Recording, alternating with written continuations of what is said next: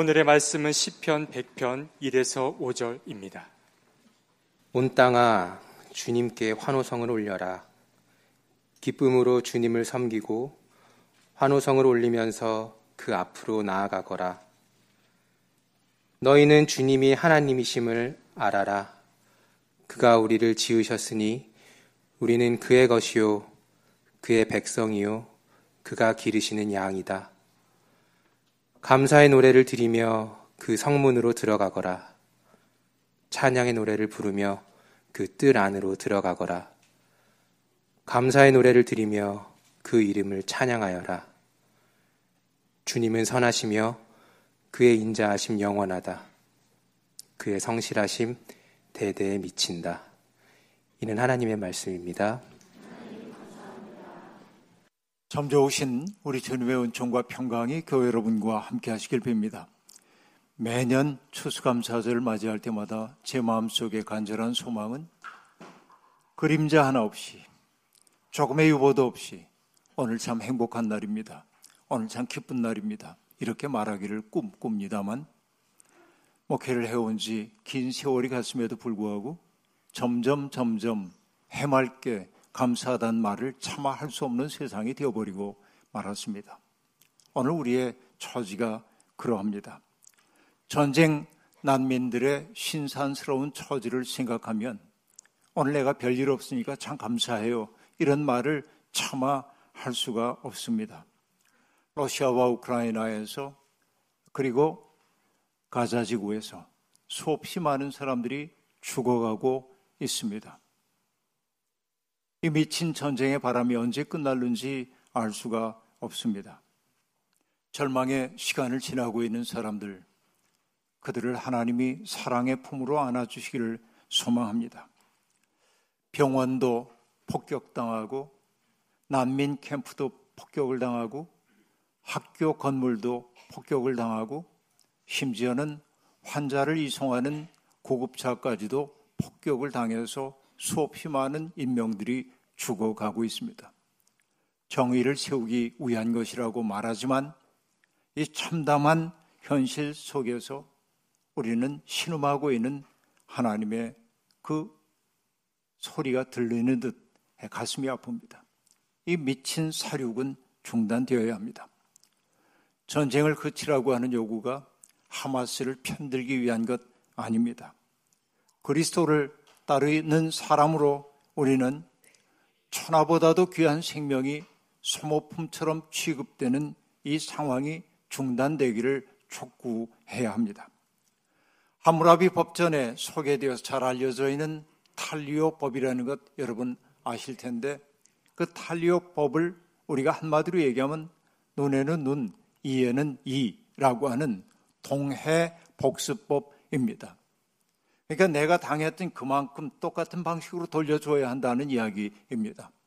어떻게 보면 원시 시대의 법처럼 보이긴 하지만 그러나 탈리오 법은 인간이 가지고 있는 죄의 속성에 제한을 가하려고 하는 법이었음을 알게 됩니다. 내가 받은 피해보다 몇 배 돌려주고 싶어 하는 것이 인간의 마음입니다. 그러기에 탈리오 법칙은 그런 마음에 제동을 걸기 위해 만들어진 법임을 우리가 알 수 있습니다. 그런데 인간은 그렇게 제동이 잘 걸리지 않습니다.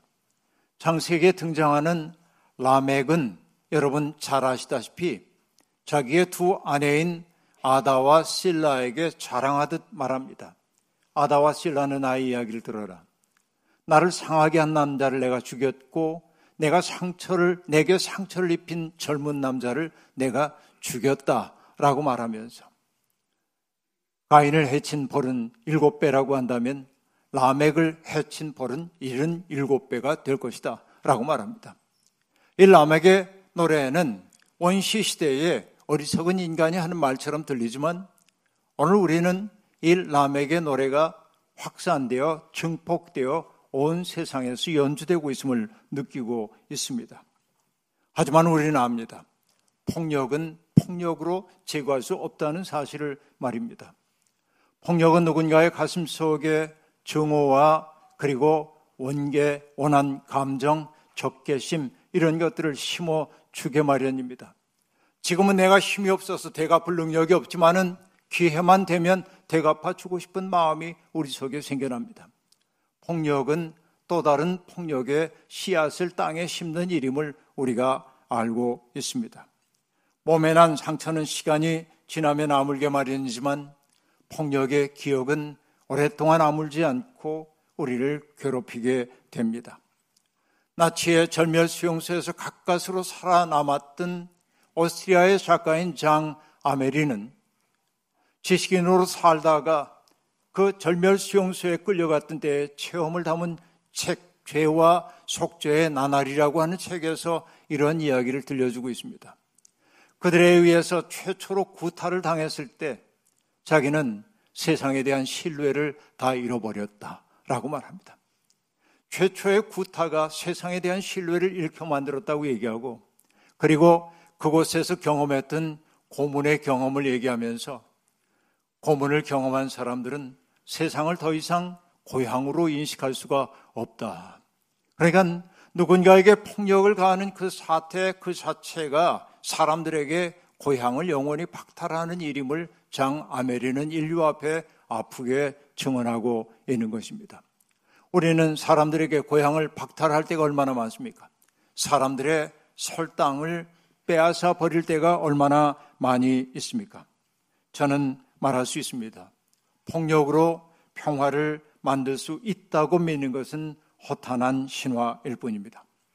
바람을 심어 광풍을 거두는 사람들이 세상에는 많습니다.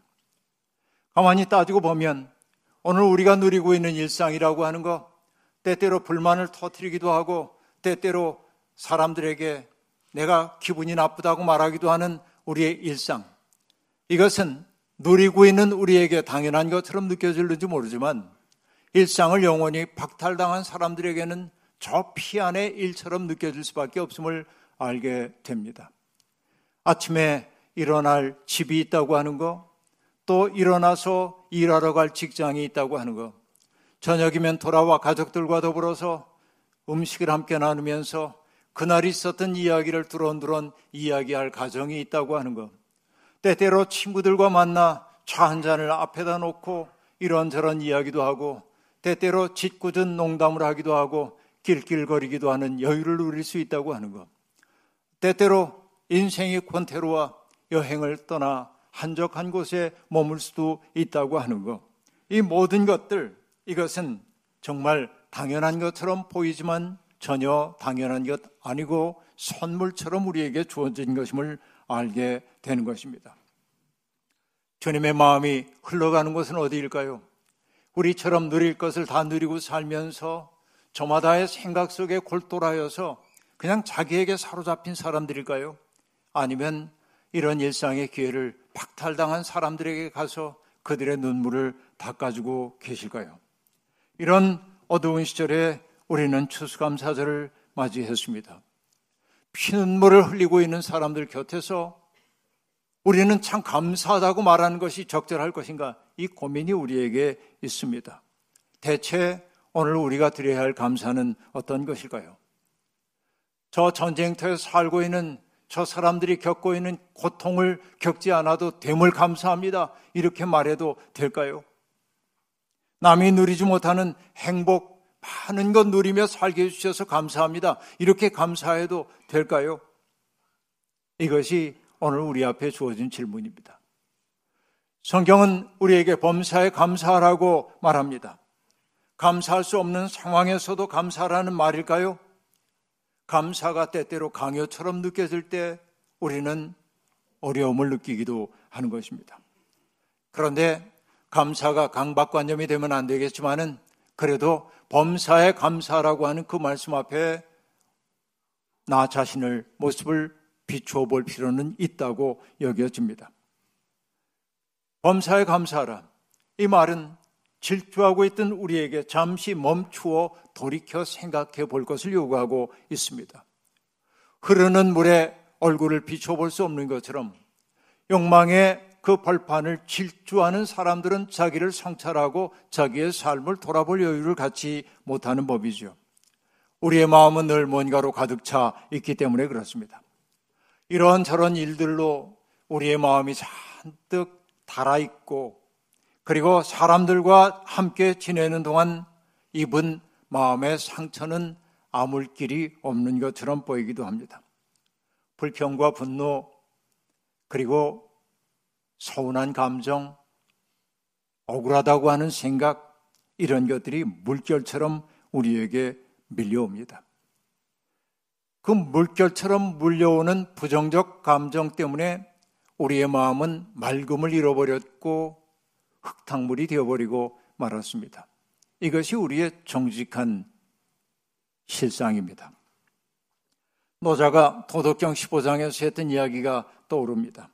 누가 혼탁한 물을 고요하게 하여 서서히 맑아지게 할 수 있을까라는 질문 앞에 우리를 세우고 있습니다. 내 마음을 어떻게 해야 맑아질까요? 우리는 그 답을 알고 있습니다. 내 마음을 하나님 앞에 데려가는 수밖에 없습니다. 내 마음을 하나님 앞에 내놓고 치유해 주시기를 기다리는 수밖에 없습니다.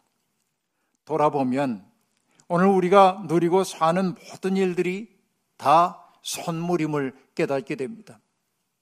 돌아보면 그러합니다. 내가 굳건하다고 믿고 딛고 있는 대지도 내가 만든 바가 없고 내가 우러러 바라보고 있는 하늘도 내가 만들지 않았고 숨 쉬고 있는 공기도 내가 만들지 않았고 물도 그렇고 식물도 그렇고 때때로 우르르한 우리의 마음 속에 청량한 즐거움을 가져오는 새소리도 내가 만들지 않았는데 나는 하나님이 만드신 세계에 다만 초대받은 나그네일 뿐입니다.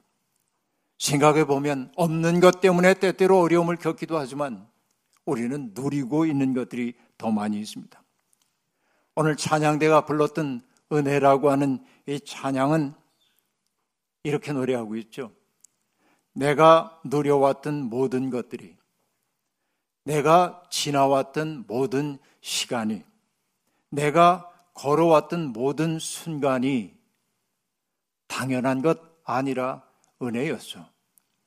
이게 단순히 사람들 입술로 부르는 찬양이 아니라 이게 우리의 인생관이 된다고 한다면 이것이 세상을 대하는 우리의 입장이 된다고 한다면 우리는 지금과는 전혀 다른 인생을 살게 될 것임을 저는 믿어 의심치 않습니다.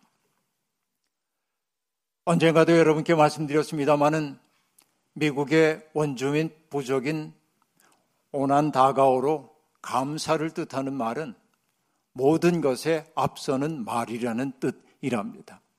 감사. 이것이 모든 것에 앞서는 말이라고 얘기하고 있습니다. 그 부정민의 아이들이 다니는 학교에서는 한 주를 시작할 때와 마칠 때면 아이들을 전부 운동장에 모아놓고 감사 연설이라는 것을 한다고 합니다. Thanksgiving Address라고 말하는데요. 감사의 연설을 하는데요. 그 연설의 내용은 뭐냐면 우리가 이러저러 하니까 참 감사할 게 많아요. 이렇게 말하는 게 아니고 한 사람이 나서서 우리를 이렇게 든든하게 서 있게 하는 대지에게 감사합니다. 대지는 이러저러 해서 우리를 돌봐주고 있죠. 라고 노래해요. 공감해요. 대지만이 아닙니다. 감사의 대상들이 하나하나 열거되면서 아이들은 자기들의 삶이 고마움임을 알게 됩니다. 물, 물고기, 초목, 작물, 약초, 그들이 좋아하는 베리 종류들, 동물, 새, 바람, 해와 달과 별, 이 모든 것들에 대한 감사의 표현을 하는 거예요. 여러분, 이게 문명화되지 않은 사람들의 원시적인 신화 동산처럼 보입니까? 저는 이 속에 인류의 깊은 지혜가 있다고 그렇게 느끼게 됩니다. 감사 연설은 어떤 의미를 가질까요? 세상을 인간이 책임진 게 아니라 인간은 무생명들과 함께 살아가야 하는 존재임을 일깨워 주는 거죠. 하나님의 세계에 초대받은 자들이 어떤 마음을 품고 살아야 하는지를 가르쳐 주는 거죠. 이게 무너져 가지고 지금 세상이 이 모양 아닙니까? 그 부족 출신의 상태학자인 로빈 월 키머러는 그 감사 연설의 현대적인 의미를 이렇게 밝히고 있습니다. 자본주의 세상과 대조하면서 얘기를 하고 있는데요. 감사는 충만의 윤리를 개발하지만 경제는 공허를 창조한다. 이 경제 논리라고 하는 건 뭐냐면 내 속에 끝없는 불만을 만들어내야 경제가 작동된다고 하는 거죠. 그러니까 우리가 감사하는 것은 부족함을 느끼게 하는 게 아니라 충만함을 느끼게 한다는 거야. 여러분 이게 참 중요한 대목입니다. 감사 연설은 우리에게 필요한 것이 이미 주어졌음을 느끼게 만든다. 감사는 만족을 찾기 위해 쇼핑하라고 사람들의 등을 떠밀지 않는다. 감사는 상품이 아니라 선물로 다가오기에 경제 전체의 토대를 뒤엎는다. 그래서 그는 이렇게 얘기합니다. 감사는 그래서 땅에게도 사람에게도 좋은 치료약이다. 라고 말합니다. 이게 감사의 의미라는 것입니다. 오늘 우리가 낭독한 시편 100편은 온 세상 사람들을 기쁨의 세계로 초대하고 있습니다. 온 땅아 주님께 환호성을 올려라. 기쁨으로 주님을 섬기고 환호성을 올리면서 그 앞으로 나아가거라 라고 말합니다. 시의 화자는 온 세상 사람들을 하나님을 찬미하는 자리로 부르고 있습니다. 하나님이 세상을 통치하시기 때문에 하나님의 대관식에 사람들을 초대하고 있는 것입니다. 하나님 앞에 나오는 사람들은 환호성을 지르며 그 앞에 나와야 한다고 말합니다. 왜 그렇습니까? 하나님이 통치하시는 세상은 평화로운 세상이기 때문에 그렇습니다. 일찍이 주전 8세기의 예언자인 이사야도 하나님이 통치하시는 세상의 아름다움을 이렇게 멋진 이미지로 설명한 바가 있습니다. 이리와 이리가 어린 양과 함께 살며 표범이 새끼 염소와 함께 누우며 송아지와 새끼 사자와 살찐 짐승이 함께 풀을 뜯고 어린아이가 그것들을 이끌고 다니는 세계로 말입니다. 하나님이 통치하시는 세계의 특징은 무엇입니까? 함께라는 말 속에 있습니다. 강자와 약자가 함께 어울립니다. 지배자와 피지배자가 없습니다. 모두가 다 생의 풍요로움을 함께 누리는 것입니다. 하나님이 통치하시는 그 세계는 홀로 만족하는 세상이 아닙니다. 이런 세상은 어떻게 열릴 수 있을까요? 그것은 인류의 오랜 꿈이긴 하지만 허망한 꿈 아닐까요? 아니요, 이사야는 그렇지 않다고 말합니다. 그런 세상은 올 수 있고 와야만 한다고 말합니다. 어떻게요? 이사야가 말합니다. 주님을 아는 지식이 온 세상에 가득 찰 때, 그런 세상은 올 거라고 말합니다. 오늘 우리는 주님의 그 마음을 압니까? 주님이 우리를 통해 하시고자 하는 일이 무엇인지를 압니까? 그렇다면 우리는 평화를 만드는 사람이 될 겁니다. 그렇지 않다고 한다면 우리는 불화를 만드는 사람이 되겠죠. 우리는 어리석어 보이는 이런 꿈에 매달립니다. 이런 꿈이 우리의 일상생활 속에 슬며시 스며들기 시작할 때 어둠의 지배력은 약화되게 마련입니다. 비록 현실은 어둠이 지배하는 것처럼 보이고 폭력이 난무하는 것처럼 보이지만 하나님의 뜻이 이루어지기를 끈질기게 소망하는 사람들이 그 꿈을 포기하지 않는 한 세상은 여전히 희망이 있다고 말할 수 있겠습니다. 주스 감사절 무렵이 되면 언제나 떠오르는 시가 있죠. 김현승 시인의 감사하는 마음이라고 하는 시입니다. 그 마음, 그 시에서 끝부분에 시인은 이렇게 노래하고 있습니다. 감사하는 마음, 그것은 곧 아는 마음이다. 내가 누구인지를 아는 것이고, 나의 주인이 누구인지를 깊이 깨닫는 마음이다. 여러분, 감사한다고 하는 것은 어떤 것일까요? 이러이러한 것 때문에 감사합니다가 아니라 내가 누구인지를 아는 것. 나의 주인이 누구인지를 깊이 깨닫는 것. 바로 그것이 감사라고 시인은 일깨워주고 있습니다. 여러분, 오늘 시편 시인이 말합니다. 그는 그가 우리를 지으셨으니 우리는 그의 것이요, 그의 백성이요, 그의 기르시는 양이로다. 라고 말합니다. 여러분 이 사실이 믿어지십니까? 그분이 나를 지으셨다고 하는 거. 그렇죠? 우리의 생명은 무한하신 하나님의 사랑 가운데 빚어졌다는 그 사실을 여러분 정말로 믿으십니까? 그를 안다면 우리 함부로 살 수 없죠. 어떤 사람들은 나의 삶이 하나님으로부터 비롯되었기 때문에 하나님의 소명으로 내가 이 세상에 왔기 때문에 내 삶이 무한히 값지다고 말하면 그것은 종교인들의 허위 의식이라고 말하는 사람들도 있습니다. 그들은 아주 싸늘한 미소를 지으며 이렇게 얘기합니다. 인생에 필연이란 없어. 우리가 이 세상에 온 건 우연일 뿐이고 인생에 의미란 없어. 인생의 목적이란 없어. 그저 주어진 생을 살다 가는 거지. 그들은 쿨해 보이지만 그렇게 아름다워 보이지는 않습니다. 그건 그들이 선택한 인생관입니다. 그러나 하나님을 믿는 우리는 분명하게 믿습니다. 내 생명이 빚어진 것은 하나님의 사랑 때문임을. 그렇기 때문에 나는 함부로 살 수 없고 나의 이웃들을 함부로 대할 수 없고 아끼면서 살아야만 합니다. 이것이 우리들의 태도인 것입니다. 여러분, 이 사실을 알게 될 때 우리는 그분의 백성이 되는 거예요. 그분이 우리를 지으셨어요. 우리는 그분의 소유예요. 그리고 우리는 그분의 백성입니다. 백성이라고 하는 히브리어 암이라고 하는 단어는 그저 여러 사람들이 모인 곳 이것이 백성 나라 아닙니다.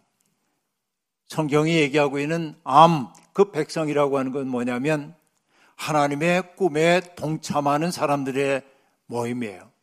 우리가 하나님의 백성이라고 하는 건 다른 것 아닙니다. 하나님의 인류를 두고 세우신 그 계획에 동참하는 능동적 주체가 되었다고 하는 사실이 하나님의 백성이란 말 속에 담겨 있는 것이죠. 그러므로 하나님의 백성이라고 하는 말은 하나님의 꿈을 가슴에 품은 사람으로 산다는 뜻입니다. 하나님은 지배자와 피지배자가 갈리는 세상, 폭력이 지배하는 세상에 사는 우리를 불러 모든 사람들이 형제 자매의 우애를 누리는 샬롬의 세계를 만들라고 우리를 부르셨고 우리를 그 백성으로 삼아 주셨습니다. 그렇게 우리는 이렇게 말할 수 있습니다. 우리가 오늘 이 혼란한 세상 속에서도 주님께 감사드릴 수 있는 까닭은 남보다 많은 것을 누릴 수 있기 때문이 아닙니다. 오히려 하나님의 꿈에 동참하는 사람으로 부름받았다는 사실 때문에 감사해야 합니다. 우리가 고난과 시련이 없기 때문에 감사하는 것 아닙니다.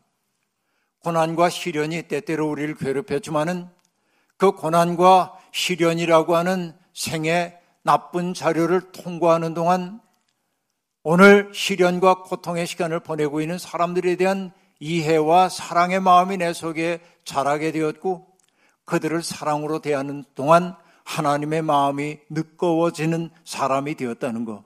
이것 때문에 감사할 수 있어야 할 겁니다. 내가 전쟁터에서 난민이 되어 떠돌지 않게 된 것, 그것만 감사하는 게 아니라 전쟁과 테러로 인해 찢긴 사람들의 곁이 되어줄 마음이 내 속에서 자라나오고 있다는 사실 때문에 우리는 감사할 수 있어야 할 겁니다. 바로 이것이 하나님의 백성이란 말 속에 담겨 있는 속뜻일 겁니다. 그리고 우리는 그분의 것인 동시에 우리는 그분의 기르시는 양입니다. 예수님은 일찍이 나는 선한 목자이다. 선한 목자는 양들을 위하여 자기의 목숨을 버린다. 라고 말씀하셨고, 당신이 이 세상에 오신 목적을 단순하게 밝히셨습니다. 내가 이 세상에 온 것은 양들로 하여금 생명을 얻고 또 얻어 풍요롭게 하기 위해 왔다. 말씀하셨습니다. 우리가 주님을 믿는 사람들이라고 한다면 누군가에게 생명을 줄이는 사람들 되어서는 안 되고 누군가의 속에 활기를 만들어내는 사람이 되어야 하지 않겠습니까? 이것이 주님의 백성으로 살아가며 그분의 은총을 입은 양으로서의 삶인 것입니다. 여러분, 우리의 삶이 고달플 때도 있습니다. 우리의 삶에 가뭄이 찾아올 때도 있습니다. 말할 수 없는 고통이 찾아올 때도 있습니다. 그러나 잊지 마십시오. 나는 그분의 기르시는 양이다. 하나님의 은총이 내게서 떠나간 적이 없다. 하나님의 은총이 나를 이끌고 계시다. 이 사실을 우리가 확고하게 믿어야만 하는 것입니다.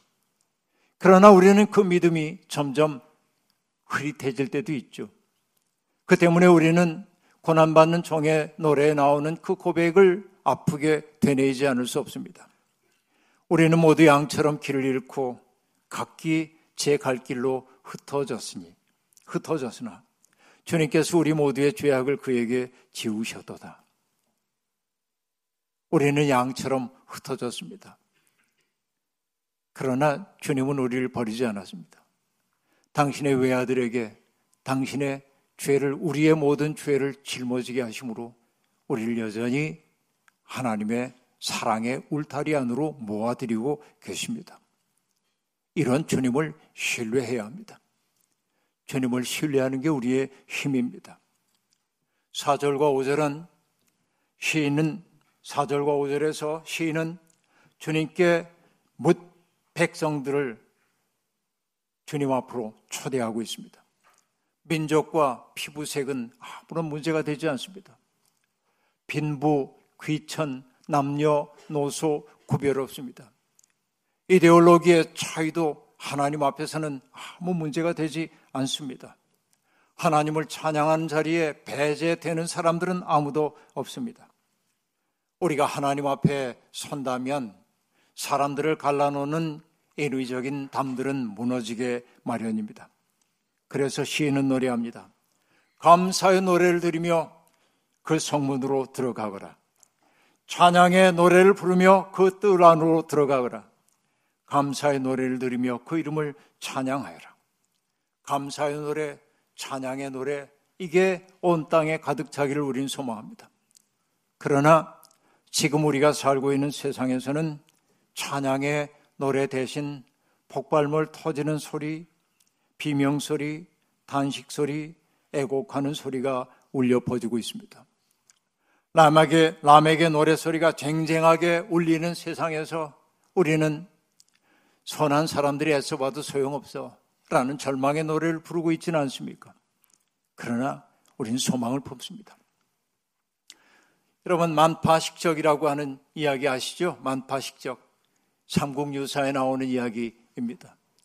신라의 신문왕 때 동해 바닷가에서 이상하게 섬이 그 대나무 한 그루가 자랐는데 이렇게 흩어지기도 했다 모아지기도 하고 이상한 모습을 보여서 그걸 배워오도록 했습니다. 그리고 그 대나무를 가지고 피리를 만들었는데 그 피리를 이렇게 불면 놀라운 일이 벌어졌습니다. 쳐들어오던 외적들이 물러가고 그리고 아, 큰 비가 내릴 때는 비가 그치고 큰 바람이 불어올 때도 피리를 불면 바람도 잠잠해지고 그리고 어떨 때 가물 때 피리를 불면 비가 내리기도 하고 이것이 놀라운 신비한 능력을 보여줍니다. 그래서 그 피리를 만파 식적이라고 했는데 만 가지 파도 우리의 삶 속에 몰려오고 있는 만 가지 온갖 시련을 식 잠잠하게 하는 적필이란 말입니다. 이런 필이 하나 있으면 좋겠습니다. 이런 필이 불고 싶습니다. 그런데 이런 필이 없습니다. 그럼 여러분 절망해야 할까요? 여러분 하나님의 백성으로 부름받은 우리가 그 피리가 되어야 하지 않겠습니까? 그렇죠? 듣는 사람 없는 것 같아도 평화의 노래 불러야 하지 않겠습니까? 불화가 조장되는 세상에서 끝까지 화해의 노래 불러야 하지 않겠습니까? 세상의 굉음에 굴복하지 않고 끝끝내 그 노래를 포기하지 않는 한 사람이 있을 때, 그 사람의 노래는 또 다른 사람의 가슴 속에 공명을 일으킬 것이고, 공명된 그 사람이 내 노래를 따라 부르기 시작하면 또 다른 사람들 가슴에 그 물결이 번져가고, 그래서 우렁우렁 그 평화의 노래가 합창이 될 때, 우리는 어두운 세상에서 평화가 자리 잡는 것을 보게 될 것입니다. 그 노래의 주선율, 우리가 불러야 할 노래의 주선율은 무엇입니까? 주님은 선하시며 그의 인자하심은 영원하도다. 그는 주님은 선하시며 그의 인자하심은 영원하다.